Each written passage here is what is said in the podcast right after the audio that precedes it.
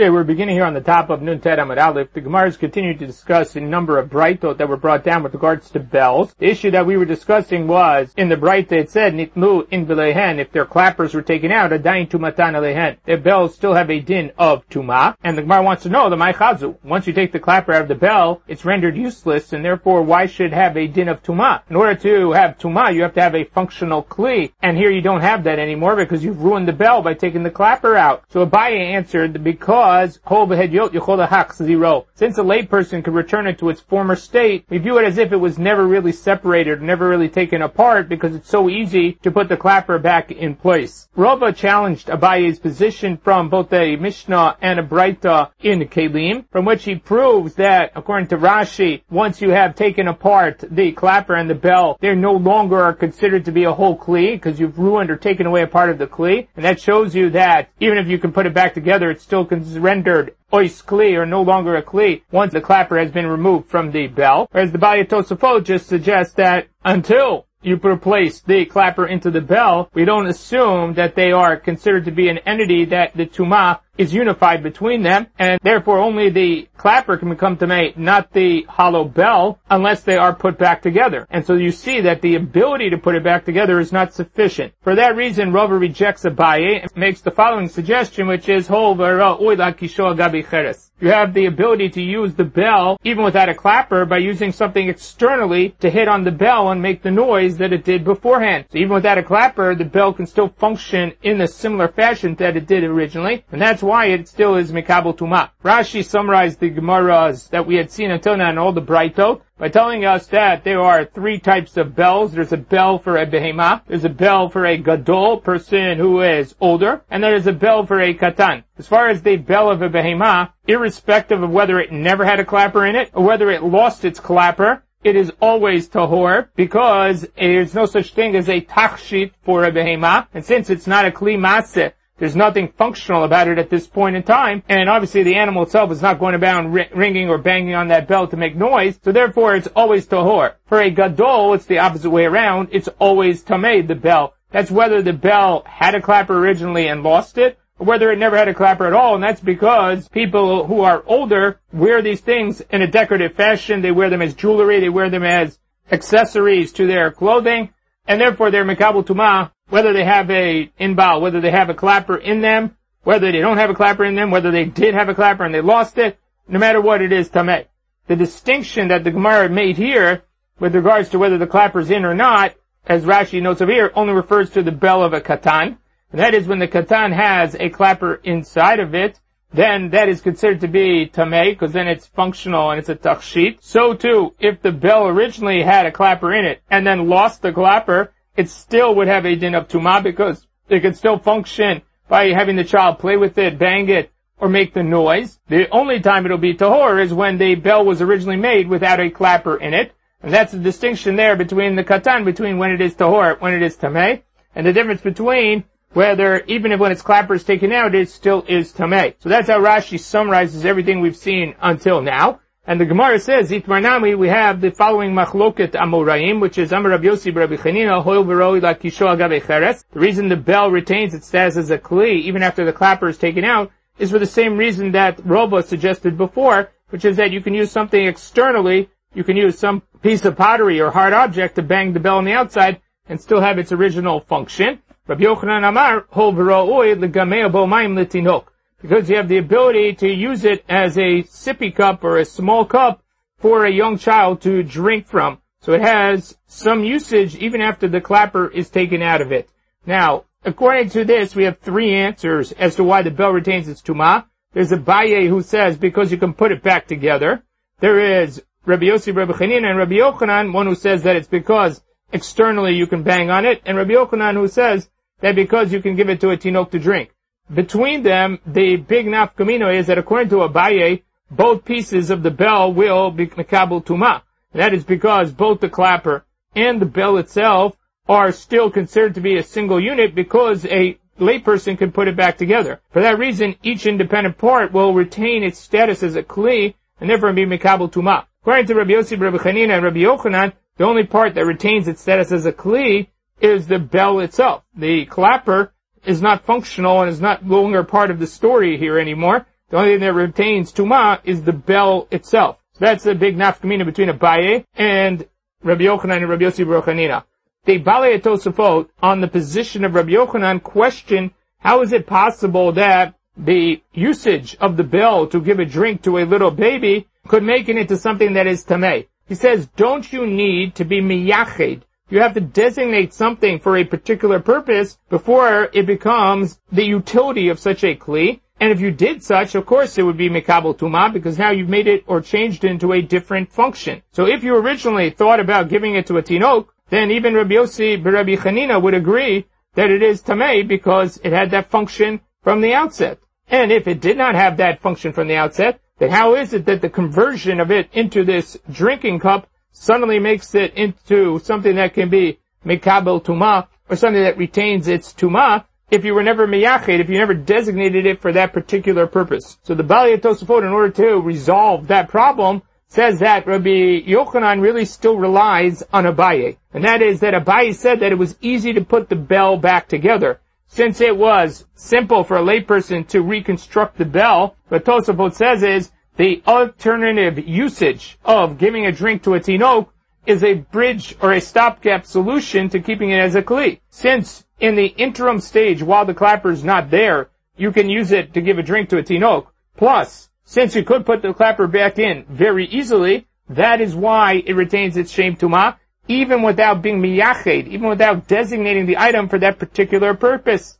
And that's what the Baalei Tosafot say over here, since hoel demikara v'kli gamur, over here, since in the beginning it was a full-fledged kli, a bell, zero, and since today, if you wanted to, after the clapper fell out, any layperson could put it back together, itlan de meimar, we have to say that davar mu'at, shadaim ro'u ligmoa bo ma'im, since there is a small functional utility to this item, even without the clapper, choshev kli, it retains or sustains its status as a kli, below yichud, even if you did not designate it for that particular purpose. So that's how the Baalei Tosafot explain it, and they say that Rabbi Yochanan is really resting on the shoulders of Abaye.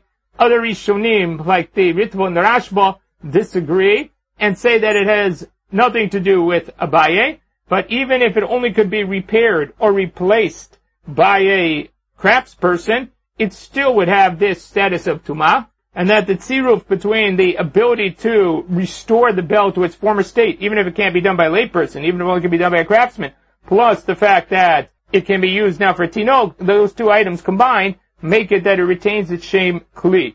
So that's in terms of the din of Kli, or why, according to Rabbi Yochanan, even if you don't designate it for that purpose, it still has consideration as a Kli, according to Baalei Tosafot, because of Abaye that a layperson can put it back together, or according to Rashba the Ritva, because a craftsman could put it back together. And that's enough, together with the fact that you could use it to feed or give to drink a tinok, those would cause it to retain its shame kli. Now the Gemara asks the very obvious question here, which is, Rabbi Yochanan lo me'in malacha rishona. Doesn't Rabbi Yochanan require that when a kli is in function or utilized for a particular purpose, in order for it to retain its tuma or sustain its shame kli, it would have to continue to function like the original purpose of the kli. If you repurpose the kli, then it now becomes a new kli. But if you use it for some semblance of the original purpose, then you can claim that it is still the same kli as it was before, and therefore the tuma does not depart, or the shame kli does not depart from this item. Over here, you're moving from utilization for sound, ringing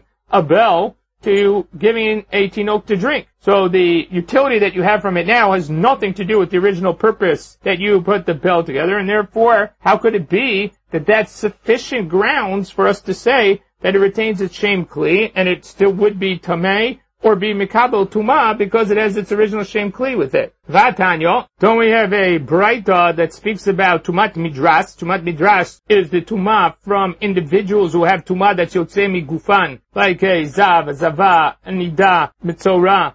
All of those individuals have tumat mishkav, moshav, if they sit on something, if they lay on something which is broadly known as tumat midras, those items become tamei even if they don't come into direct contact with the item, simply that they sat on a number of items that were below them, everything below them becomes tamei. Similarly, when they lay on something, everything below them becomes tamei as if they touched that item. So it says in the bright, of B'chol kli asher yeshev alav. Any kli upon which they sit. Yochol, you would think that anything they sat on would have this status. kafas sa'ah, you take a dry measure of a sa'ah, v'yashavala, you flipped it over, and then you sat on it like a stool, like a chair. Kafat tarkav.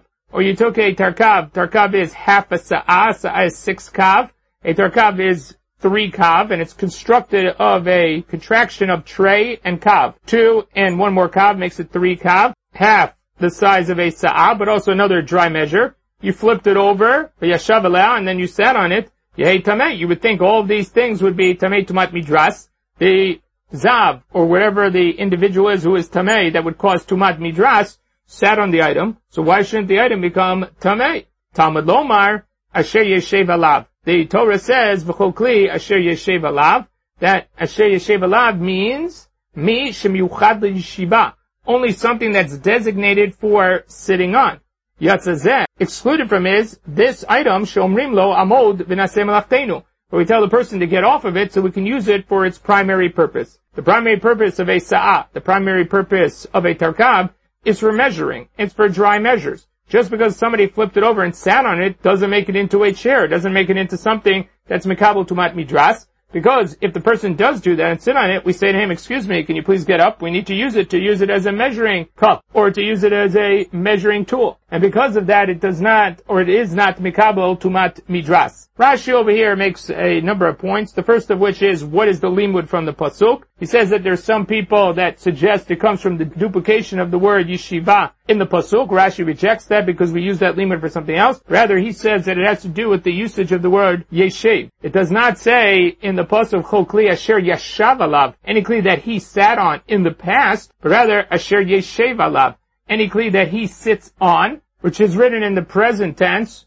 almost like a present perfect, which is that it continues or continuously is in function to be sat on. And that's how Rashi says we learn out the fact that it has to be something that is designated for sitting on and continuously used in that manner because it uses the present tense of the form yeshev. And for that we learn that only something that's designated for that purpose and is used and utilized in that way will be mikabel tumat midras it has another purpose it's just been appropriated or repurposed to be used as a seat now, it will not be kabel tumat midras.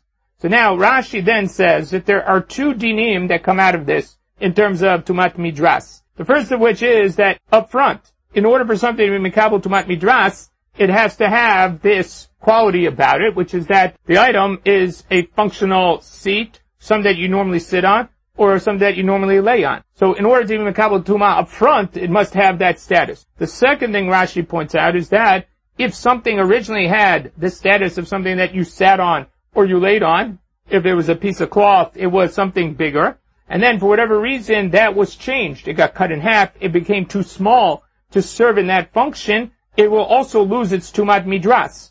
Now Tumat Midras is a higher level of Tumah by which there can be conveyance of Tumah from, for instance, the Zav to the item, even if he doesn't come into contact with it. And it also renders the item at the level of Tumah, of an Abba Tumah. On the other hand, if it's not Tumat Midras, then it would only be Tumat Magai. It would drop down a level of Tumah to possibly a Rishon Tumah, maybe even lower. Although for a Kli, Rishon Tumah is the last level, depending on what the item is that we're speaking about. So, because of that, Rashi says you have two dinim. One din is that up front, it has to be ro'oy midras in order to be mekabel tuma. Number two is, if it was ro'oy midras, and then that was taken away or destroyed somehow, then that also loses its tumat midras and drops down to a level of tumat maga. That's a suggestion of the Gemara. Just like we do that by midrasot, so too we would do the same thing by tumat hamet. And that turns out to be a machloket amoraim, where Rabbi Elazar Omer b'midrasot omrim amod v'nasem lachtenu. We say that by tumat midras, Vein omrim b'tamei amod. Doesn't have application by tumat. The other hand, Rabbi Yochanan Amar, af omer amod v'nasem lachtenu. Yochanan says that even by tumat we do say, or we do apply amod v'nasem lachtenu. So according to Rashi, what that means is, Rashi claims that the question of the Gemara then is based on that second part of the statement, which is that just like by the Zav, we say Amod v'nasem lachtenu, why don't we say the same thing with regards to Tumat Hamet? By Tumat Hamet, why don't we say that something that is designated for a particular purpose, and then if it is repurposed, it will no longer be Mikabel Tumah. Rashi says up front, you can't claim that it won't be Mikabel Tumah, because you're going to say then that only things that are designated for the dead individual are mikabel tuma. There's no such restriction in the Torah, no such limitation in the Torah. Torah says anything that's a kli maseh, and it's a functional kli with utility to it, can be mikabel tuma tamei. So that can't be a limitation in the upfront tuma.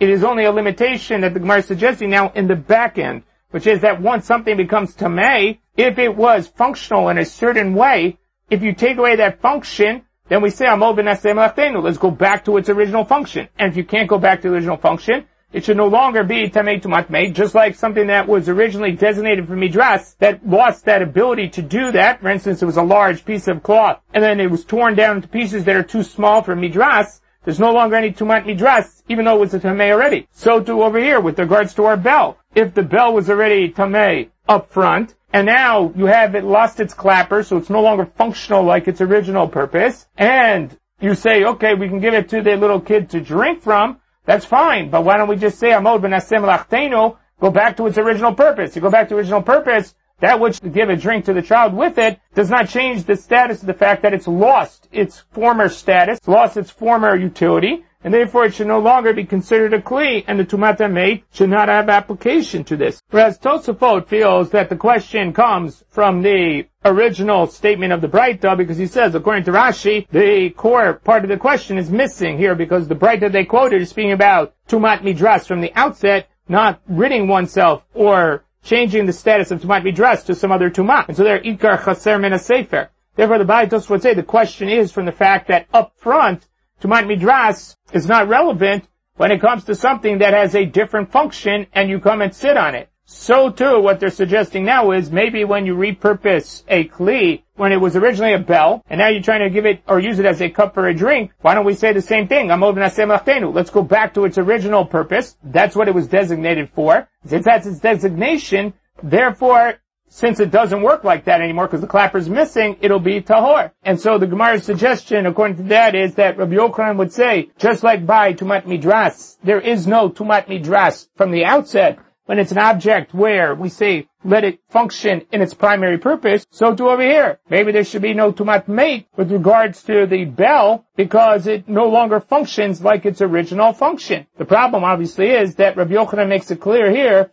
that you need to have something have this similar function to its original utility in order to maintain its tuma or to be mikabel tuma. And that's not the case over here because he's making a suggestion that you're switching from a bell to a cup for a young child. So that would be a stira in the position of Rabbi Yochanan. And the Gemara answer is Epoch Kamaita. Flip the original positions. The original positions means the machlok between Rabbi Yossi, Rabbi Chanina, and Rabbi Yochanan. And Rabbi Yochanan will be the one who agrees with Rava and says that because you can clap it with a external item, that the bell retains its original status and is tamei or can be mikabel tuma. And Rabbi Yossi, Rabbi Chanina will be the one that says Hovroi the Gmobamain Litinok, since it maintains a semblance of utility, even though it's not like the original utility, that's enough to keep the shame kli on it. "My chazit batraita." Why did you flip Rabbi Yochanan's position when he argued on Rabbi Yossi Rabbi?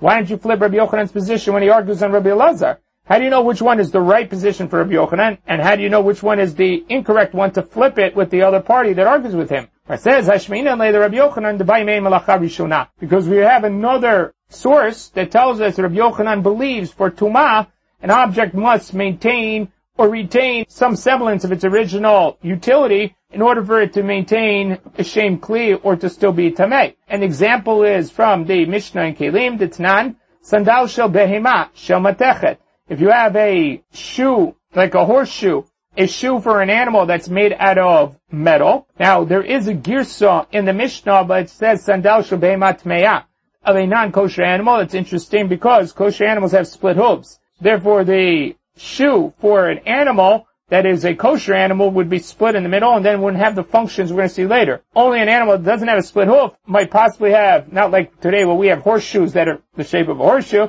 but it seems like it was a whole plate of metal that went on the bottom, and that would be more along the lines of what's being suggested here, and so therefore, it might be true that it's only by Behemat Tmeah, not by Behemat Tehorah, that we're speaking about these types of shoes. So that is Tameh. Gemara says, Lamai Chazi. If it's no longer a shoe of an animal, then what is it useful for?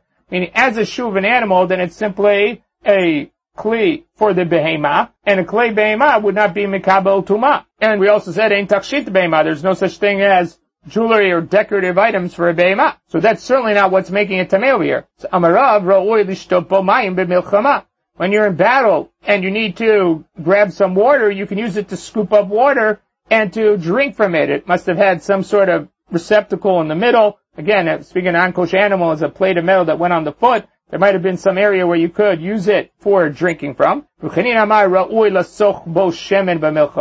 Could use it to anoint oil with it during the battle.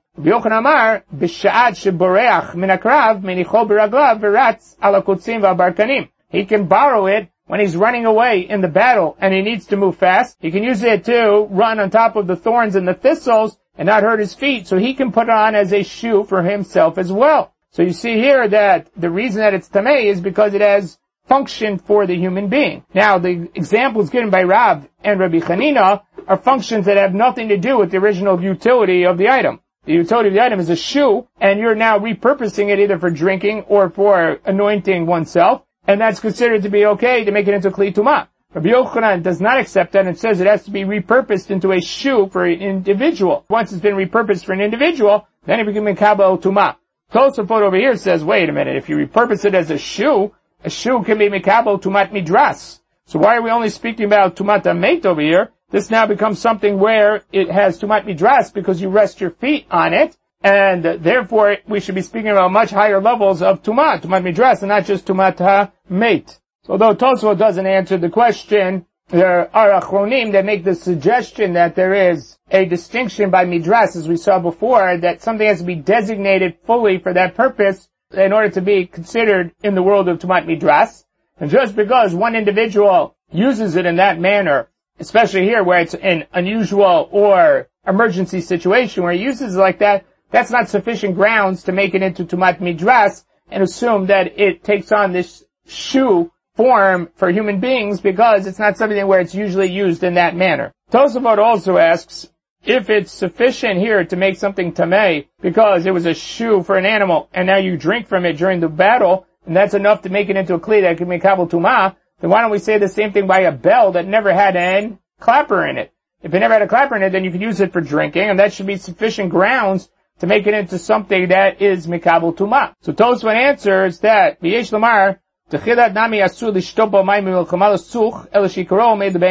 when it comes to the animal's shoe, there, the original intent is for the animal's shoe, but in the back of your mind, you think about the possibility that it could be used in battle in an emergency situation. So that is considered up front.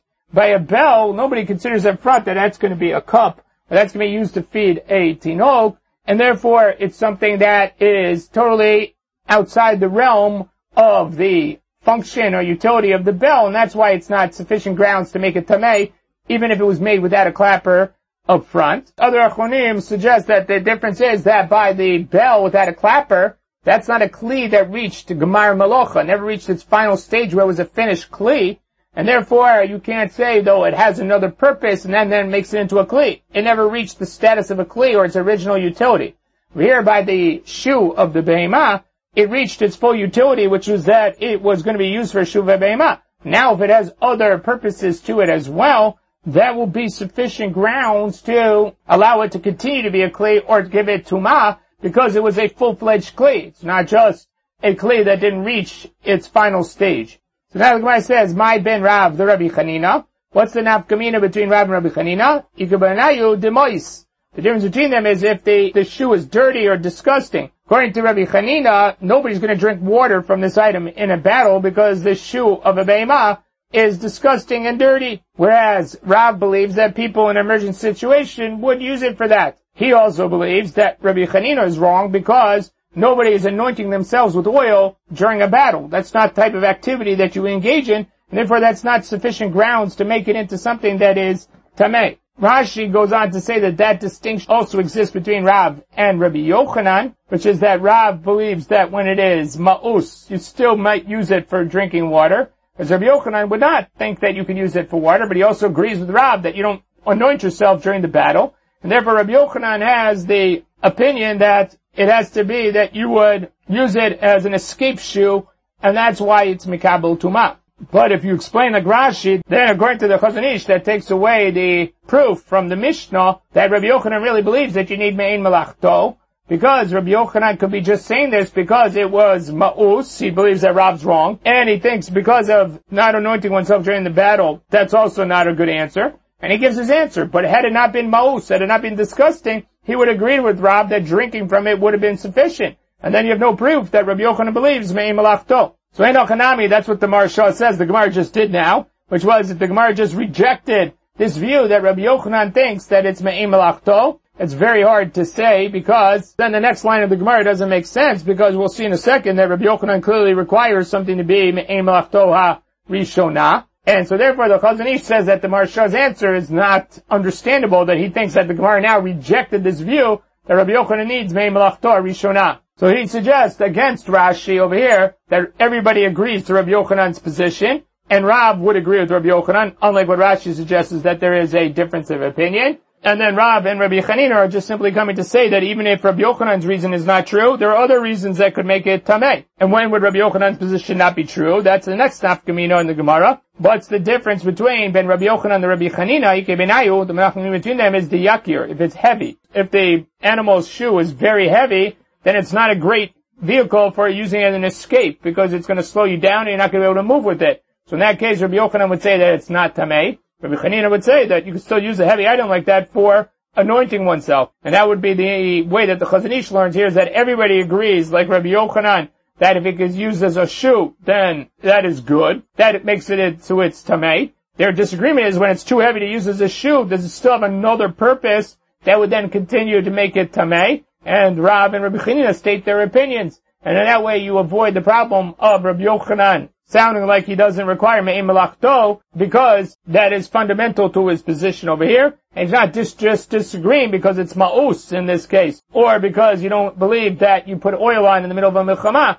That's why he came up with that answer. No, it's fundamental that he believes that it has to be Me'im Malachto. And that's why the Gemara was forced to say that Rabbi Yochanan's position that we started out with today needs to be flipped to Rabbi Yossi Rabbi Chanina to have Rabbi Yochanan be consistent that only when it's Me'im Malachto Rishonah does something retain its tuma. Now the Gemara continues below be'ir shel zahav. Rashi on the Mishnah spoke about an shel hazahav being something like a brooch of some sort. The Rabbeinu Tam over here disagrees and says that it's not what Rashi described as a nushka, but it's more like a crown-like golden Yerushalayim that had the walls and the towers of Yerushalayim on it. And Rabbeinu Tam proves that from the Gemara in Sotah that discusses it even though that Gemara says that they put a takana in place, that one is no longer allowed to wear a Elayim Shel Zahav after Churban Bayit. The Rabbeinu Tam solved that problem by saying that's only true by a Chatan and Kala. By a bride, is that true? Because it's too much Simcha,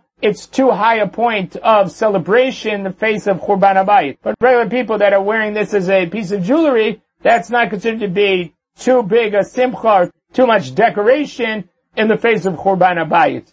So Rashi and the Tosafot over here argue exactly what this Ir Shel Zahav is, and the Gemara asks, my Ir Shel Zahav. What is this Ir Shel Zahav? Rabbi Barchana Rabbi Yochanan, Yerushalayim de Dahava. Is the Yerushalayim of gold, meaning that it's some portrayal of Yerushalayim with its walls in a golden form.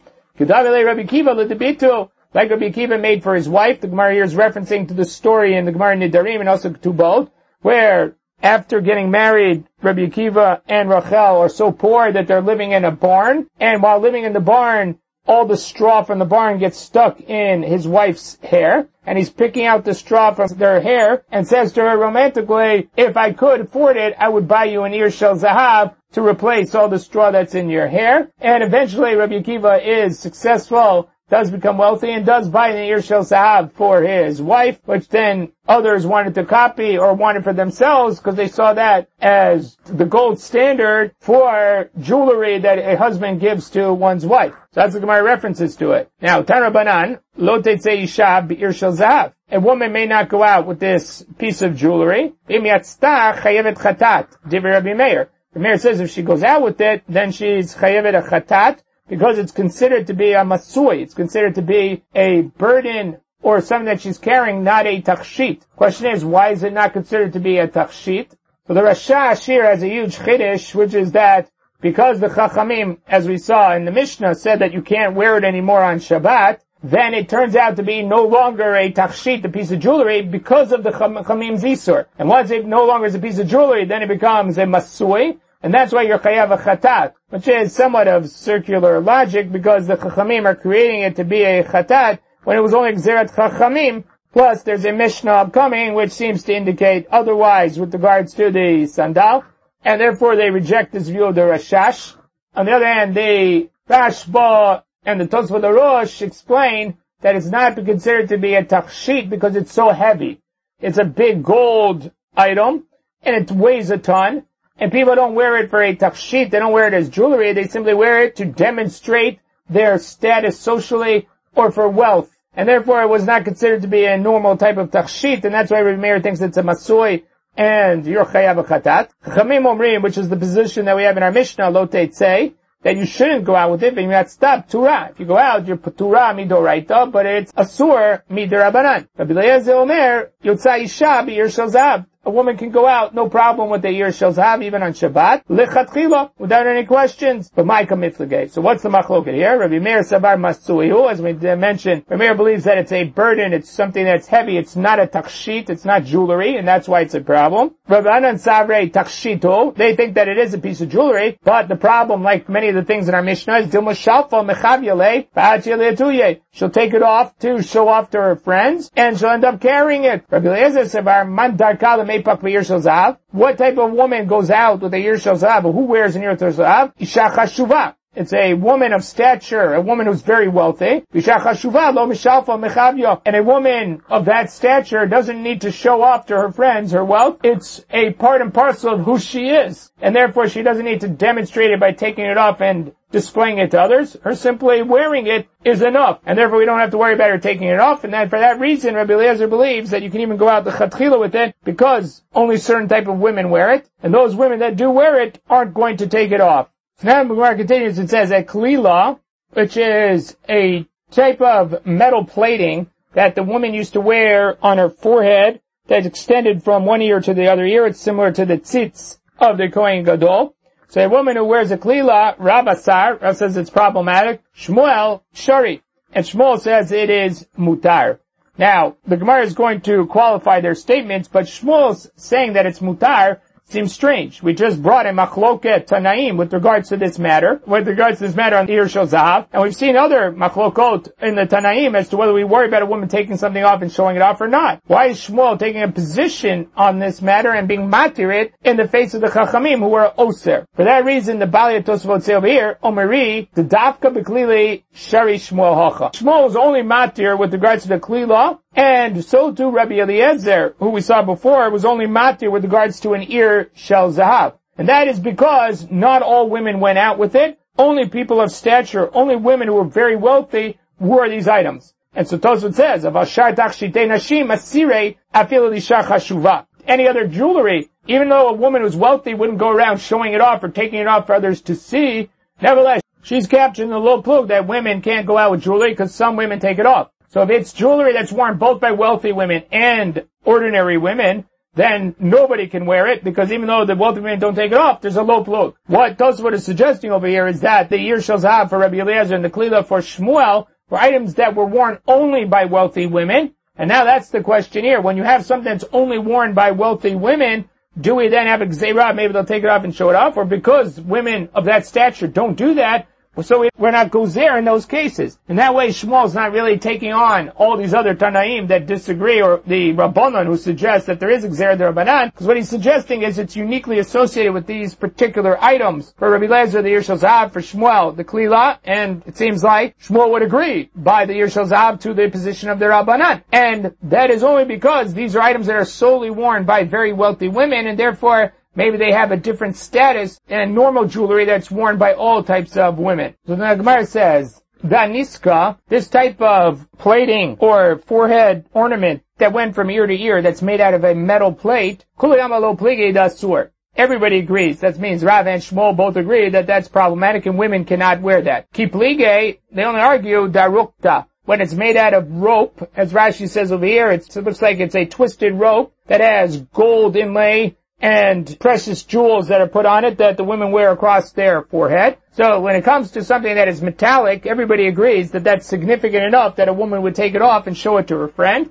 And they argue about Arukta. Marsavar, and the reasoning behind that is because everybody agrees by the metallic plating, if that was what she wore, she would take that off and show it to her friends. It's the question is by the rope, what do we consider to be the ikar, the primary object here? Marsavar, Rav believes, Aniska ikar, that even though it's made out of rope, the metallic inlay or the gold inlay and the stones are what make it significant, and therefore it's like metal, and it has the same din as the metal. Marsav and Shmuel believes a ikar, that the twisted rope or the strap that she wears across her forehead is what is the significant item, and therefore it's not significant enough that she's going to go and show it off to her friends. Rav Ashi matni lukula. Rav Ashi says the differentiation between Rav and Shmuel to the kula side, which is darokta the kuliyama lo plige the shari. Everybody agrees that if it's the twisted rope or it's a band that goes across her forehead, that's mutar because women don't take that off to show off to their friends. Niska, where they argue is only in the metallic band across the forehead. Marsava Rav believes Dilma Shalfa Mechavyo, that maybe she'll take it off and show it off to her friends, and then she's going to carry it in Rishut Rabim. Marsava and Shmuel believes Man Darka Lemepak Beklilo, who goes out with this type of forehand band is an Isha Chashuva, a woman of stature, a woman of significant social standing. Isha Chashuva lo Shalfa Mechavyo, and women of that standing don't go showing off their jewelry or that which they wear to other women, and therefore we don't have to worry about it. That goes back to what we saw in the Tosafot, that Shmuel believes that this is a unique item worn by just wealthy women, and therefore there's no reason to be gozer over here about them taking it off because of a lo plug.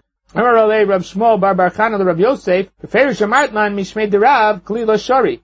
You told us in the name of Rav that a klila is allowed. Rav Yosef fell ill during his lifetime and forgot much of the Torah he had learned when he was younger. And so we find many times when he's learning with Abaye and with others that they remind him of things that he said before he fell ill. And that's what seems to be happening over here. He's reminding him, he says, you told us in the name of Rav that a klila is shari. So now, because of that statement, now they bring a story that involves Rav and a klila, which is Amrle the Rav, Ata Gabaraba Arika Narda Umitla. There was this really choshev individual that came to Narda. He is very tall, and he is limping.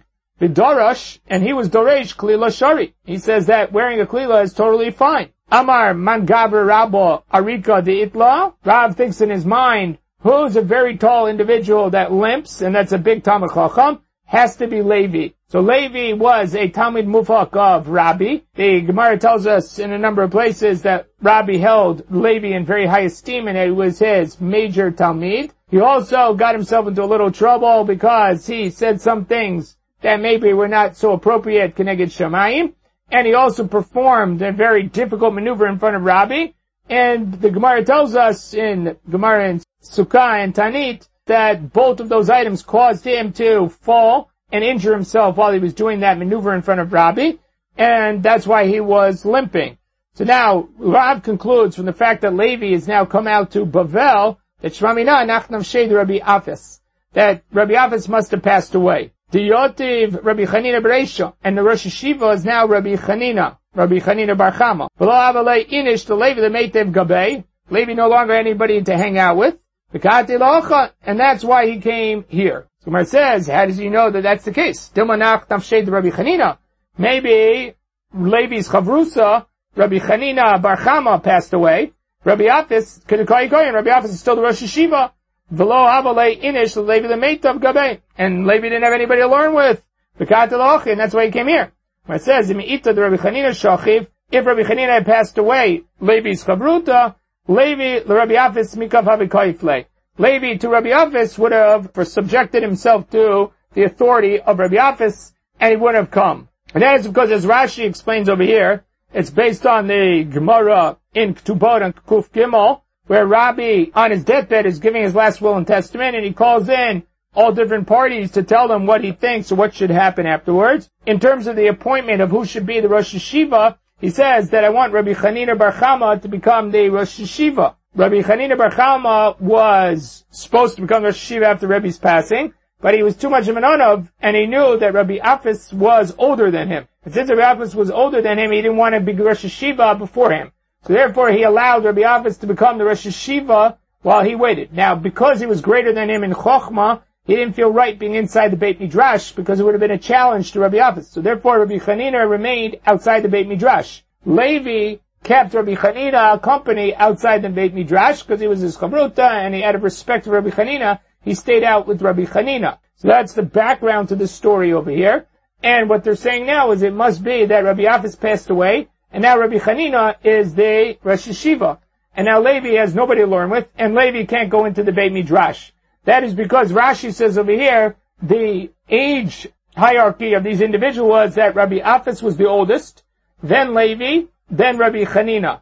So Rabbi Chanina gave up his position to Rabbi Afis, even though he had more gadlut in Torah, because Rabbi Afis was older than him, and therefore he deferred to him, and he became the Rosh HaYeshiva. Till Rabbi Chanina then moved to the outside, waiting in the sense to become the Rosh HaYeshiva, and Levi joined him outside. Now, if Rabbi Hanina had passed away and Levi lost his chavruta, he would go back into the Beit Midrash because Rabbi Afis was also older than Levi, and so that wouldn't have been a problem. The problem arose when Rabbi Afis passed away, and now Rabbi Hanina goes to be the Rosh HaYeshiva. Rabbi Hanina was both younger than Rabbi Afis, was also younger than Levi. And so Levi didn't feel that it was right or didn't feel appropriate to go into the Beit Midrash or to subject himself to the, the ruling, the authority of Rabbi Chanina Bar Chama, and that's why he leaves to go to Bavel, and then he reunites with his old buddy Rav. Rav also learned in front of Rabbi for many years, and now Levi, who learned there, now rejoins Rav, becomes very close with Shmuel's father, and then Shmuel becomes a Talmid Chaver of Levi, and that's where we see many times in the Gemara, Levi versus Shmuel, Levi and stories about Levi and Shmuel, Levi and Rav that are involved in these situations what the standing of Levi is, is in halacha is not so clear. The Rambam gives him a lot of authority, and Paskins like Levi, whenever he argues in Rabbi Shmuel, because he was older and he was a Talmid Muvhak of Rabbi. So the Gemara here says that when Rav heard that this individual was tall and limping, came in, he says it's gotta be Levi. And if Levi's here, that means that he lost his Chavrusa Rabbi Chanina. And the only way he lost his Chavrusa Rabbi Chanina is if Rabbi Afis passed away, and now Rabbi Chanina is the Rosh HaYeshiva. And that's why Levi came to Bavel. And the Gemara says, how do you know that? Maybe he lost his Chavrusa, and that's it. He's coming to Bavel because Rabbi Afis is the Rosh HaYeshiva. So it can't be because Levi would have not come to Bavel, he would have accepted the authority of Rabbi Afis because Rabbi Afis was older than him according to Rashi. Whereas when it came to Rabbi Chanina, Levi did not feel comfortable being under his authority because he was both older than Rabbi Chanina and he was more erudite than Rabbi Chanina. So that's why he came to Bavel, and that's why Rav concluded that. Also, the other possibility is that the two, the Rabbi Chanina lo sagid malich. It had to be that Rabbi Chanina became the Rosh HaYeshiva. Because Rabbi, before he passed away, said Rabbi Chanina Bar Chama should be the Rosh HaYeshiva. Tichiyava kanecha nafshe the Rabbi Amar Chanina Bar Chama Rabbi Chama Yati Barosh. He'll be the Rosh tzadikim, and it says in the pasuk in Yov with regards to the tzadikim, Vatigzar Omer Vayokom Lach. That when they make a decree, or when they say something, it comes true. So if Rabbi said he's going to be the Rosh HaYeshiva, he had to become the Rosh HaYeshiva. So it couldn't be that he passed away and Rabbi Afis was still the Rosh HaYeshiva, because then Rabbi Hanina would never have been the Rosh HaYeshiva, and the words of Rabbi would not have come true. And so because of that, that's why Rav believed that it must be that Rabbi Afis passed away, Rabbi Hanina is the Rosh HaYeshiva, and that's why Levi is coming to Bavel. Now, when Levi came to Bavel, Darash Levi bin Narda, Klila Shari, that the Klila is mutar to go out with, and because of that, Nafik Esrin Ba'aba Klila Mikula Narda. Throughout the whole Narda, 24 women came out with the klila, with this crown jewelry on Shabbat. Dorish Rabba Bar Avua ben Mechuza. Similarly, Rabba Bar Avua said the same thing in Mechuza, the klila shari, that it's muteret to wear this klila jewelry on Shabbat. V'nafku tamne sari klile mechada mevoa. And then 18 women wearing this jewelry came out of one mavoi, one section or subsection of the city they came out from there. It seems to be that the contrast is in the terms of the wealth. That Mechuzah was obviously a very wealthy city, where 18 women have it in a single section of the city, whereas throughout the whole Narda, only 24 women had a klile. So that's the intent over here. The question is, how do we reconcile everything we've seen until now? That the Rabbeinu Hananel does by saying the following.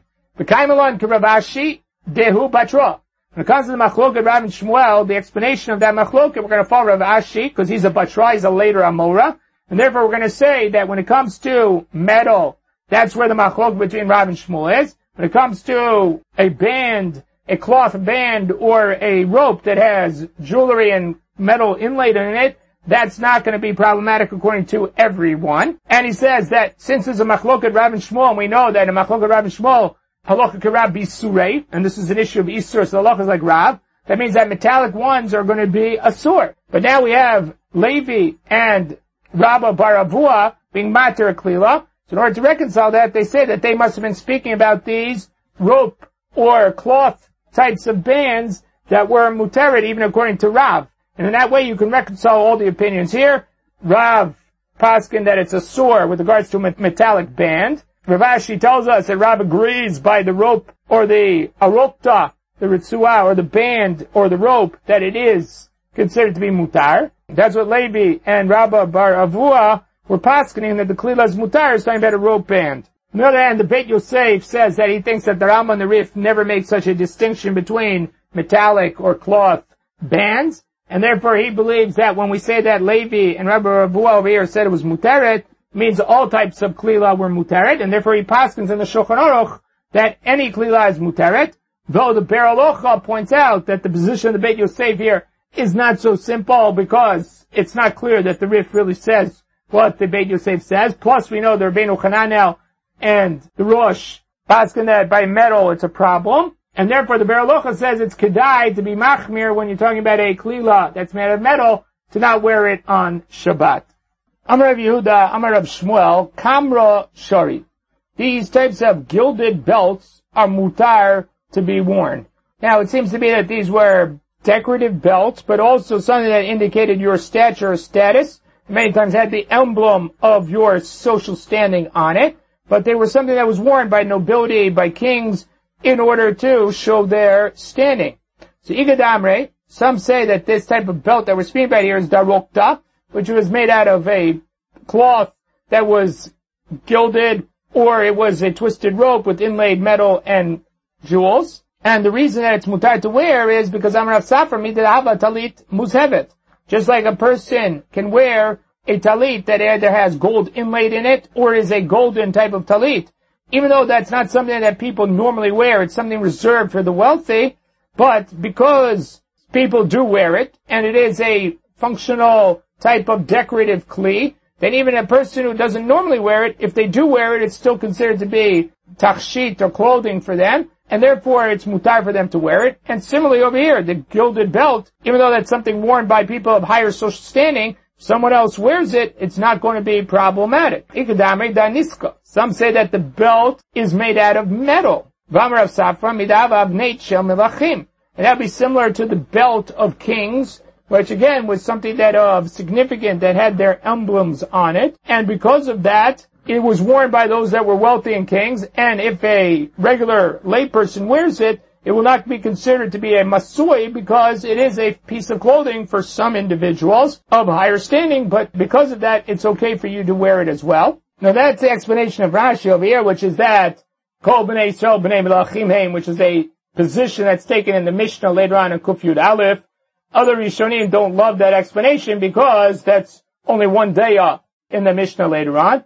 And they suggest that the reason it's true over here is because people don't normally take it off and display it to other people. It's the type of item that is used to hold up your clothing. And since it's holding up your clothing, people don't take it off to show it to other people because then all your clothing would drop down. So for one of those two reasons, we're not gozer, either in the case where it's made out of some sort of decorative ritzua or it's made out of metal, people don't take it off because people don't take it off because if then all their clothes would drop down and it would be appropriate to do that. It'd be like getting undressed in the middle of the shuk. So people aren't going to take it off to show to others.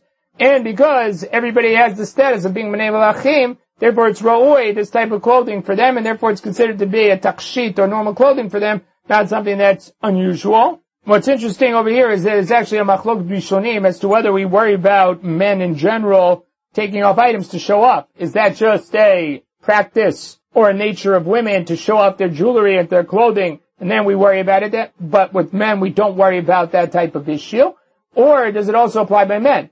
So many like the Ramban bring our Gemara as a proof that we do worry about by men because over here we're talking about a kamra, which is a belt that's worn by men, and we see by the answers given in the Gemara that we do possibly worry about it being taken off had it not been for the fact that people don't take it off because their clothes are going to drop down. But had it not been for that factor, we would have assumed that they can take it off or they would take it off, and men are just as likely to show off what they're wearing that as women are. On the other hand, the Rabbeinu Tam believe that it's only something done by women, and by men, we do not have that chashash. And in defense of the Rebbeinu Tam, the Ran brings over here that the reason he believes that this case is different, or how he learns that from this case, is the fact that the Gemara doesn't deal with it from the side of a tachshit, of it being a decorative item, a piece of jewelry, rather from his side of it being clothing. And the problem here is that this is a piece of clothing that's only worn by a certain very wealthy or high-standing individuals. And now we want to know if another person or lay person wears it, what's the status of it for that person? And the Gemara's answer is that it's a piece of clothing for them, just like it's a piece of clothing for the person of high stature that wears it. But it's a question of malbush versus masu- masui being a burden versus clothing, not a question of jewelry. Because had it been jewelry, then it wouldn't have been an issue at all because men don't take off jewelry to show off to others. And for that reason, the Rebbeinu Tam sees this as a proof to his position, because the Gemara doesn't address it from the standpoint of Tachshit, only from the standpoint of Malbush. Although the Baalei Tosfot over here seem to undermine that somewhat when they say that even for women, it's considered to be normal to wear this and not take it off because their clothing would drop down, implying that the belts that were speaking about here and the kamra that we're speaking about here are women's wear or not men's wear. Now the Gemara continues and says, Amalei Ravina the Rav Ashi, Kamra Ilui Hemyana Mai. If you have this kamra sitting on top of a belt, what's the din? Amalei Trey Hamyane Kamart? You're talking about two belts? So now the Gemara doesn't say what that means. He asks it in a rhetorical manner, but we don't know what that means. So Rashi brings from each of his Rebbeim a different explanation. According to Rabbi Yitzchak, Rabbi Yehuda, he says that that means that it's a definitely a masui, and it's asur because it's two belts. And what's the point of wearing two belts? The second belt is definitely a masui. The other possibility he brings from Rabbeinu HaLevi, where he says that it's mutar, meaning that it's another piece of clothing, so why can't you wear it? Rashi says that Rishon says that I think that the first explanation is correct, that it means that it's asur here, because it's extraneous. And he brings a proof from the Gemara later on in the Masechta when you have a fire in a house, what clothing you're allowed to wear out to salvage from the fire and not be in violation of the Taknat Chachamim to take things out when there is a fire. So it has to be clothing that you would normally wear. Over there, Rashi points out that it doesn't offer you the uh, option to put on a second belt. So that shows you that the second belt is problematic. The Baalei Tosafot say that even though they think Rashi's right about the fact that it means the Isur over here, he does say that the Gemara later on does have a second belt that's mentioned in the number of clothing or items or articles of clothing that you're allowed to take out from the fire. So Tosfot then makes a distinction and says that if it's a belt on top of a belt, that's what we're speaking over here, that's problematic because that's completely unnecessary. That's just a duplication and that's a masui. On the other hand, if you have a belt on one piece of clothing they have a second piece of clothing that has another belt on top of it. That's fine. And that's what the Gemara later on is speaking about in Kitvei HaKodesh, that they can salvage two belts. One belt that goes on the tunic, for instance, and another belt goes around the coat or the jacket that you're wearing. So that's fine because each one has a purpose for the piece of clothing that's attached to. And in that way you make such a distinction. And Tosfot also points out that this is differentiated or distinct from people wearing layers of clothing to stay warm. If it's very cold outside and you wear layers and layers of clothing, that is something that is okay and not considered to be extraneous just wearing duplicate clothing because there it has purpose and it gives you the benefit of keeping you warm. Over here, when you have a belt on top of a belt, there's no purpose to it. It doesn't serve any utility. There's no other be- additional benefit by having the second belt. And for that reason, it's considered to be a masui. Amar Rav Ashi, Hi Risuka. This either translated as a corset or a half jacket. Iitle mafrachaito shari ilo asir. If it has, according to Rashi over here, pindatza, which are like pendants, or as Rashi describes over here, short strings that they use to tie it very tight around the individual, then it's mutar. Because since it's so tightly pulled around the individual, there's no way that the individual is going to take it off or carry it in Rishut Rabim because both the effort to put it together and the tight fit that it has, then people don't take that off, they leave it on. On the other hand, if it's missing those and it's worn loosely and it's like a half jacket, then it's easy to remove or easy to take it off. And then we do worry about the individual carrying it in the Rishut Rabim because it, the snaps or whatever's holding it together might break apart or loosen up and then it would fall off or you'd want to take it off. Because when it's very tight, then we don't worry about that because the pressure's on it already and it's holding tight. Nothing's going to change. It's in place. Whereas when it's loose, there's a possibility that it will loosen and fall off and then you can end up carrying it and that would be problematic in Rishut Rabim. That's Rashi's view. On the other hand, the Rabbeinu Hanan over here says that the difference between having these stringy items on it is whether it's considered to be a takshit or a masa. They say it's a leather jacket that has tassels on it then it's considered to be a takshito, oh, perish chagur shel or, some sort of leather belt or leather item that you wore. If it has these mafrachaita, which are shari because takshitu, then it's considered to be a decorative item. V'i lo, asur. Perush, and the explanation is, if it has these mafrachaita, which are chetichot yotzot, v'otfot mimenu. You have these little tassels that hang off of it, limino l'smolo, on the right and left, that's considered to be a takshit. But if not, then it's asur to go out with it, the Shabbat, ti'enu kli, because it's not a kli, it's not functional in any way, it's not really a malbush, and since it doesn't have that decorative quality to it, it becomes a masui.